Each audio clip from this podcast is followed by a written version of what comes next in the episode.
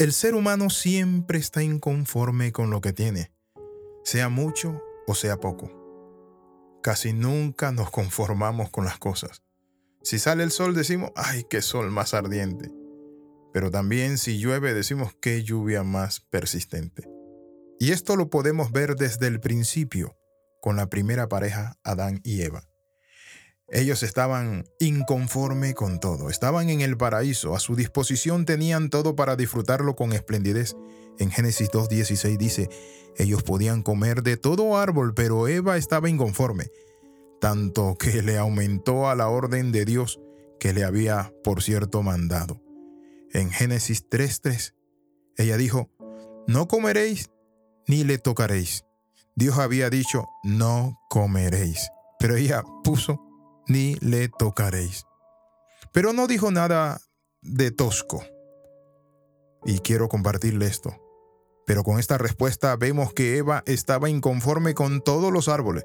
Ella quería del árbol que Dios le había prohibido. No estaba contenta de disfrutar de todos los árboles.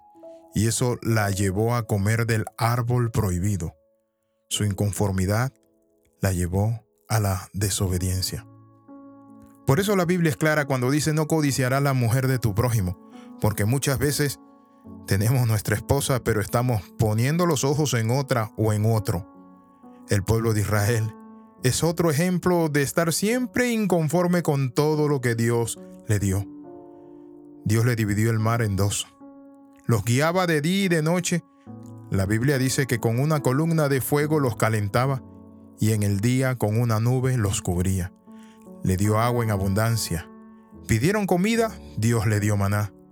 Pidieron carne, Dios le dio codornices. Pero aún así siguieron inconforme con Dios, por eso fueron siempre rebeldes y desobedientes a Dios. Nunca estaban conforme con lo que Dios le dio. Muchas veces pasa eso con nosotros.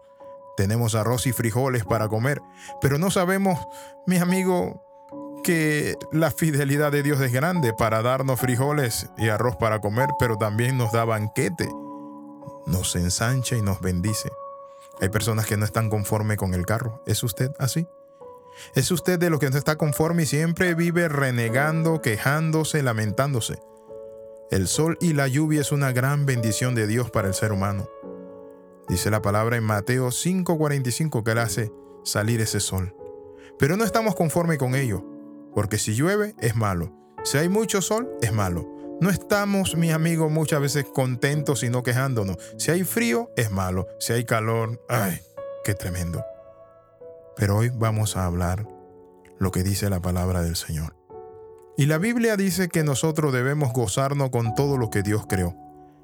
Dice la palabra que la aflicción, los momentos de prueba, debemos tener por sumo gozo cuando nos hallemos nosotros en diversas pruebas. Es decir, Dios nos manda a cambiar nuestra actitud, no de queja, no de lamento.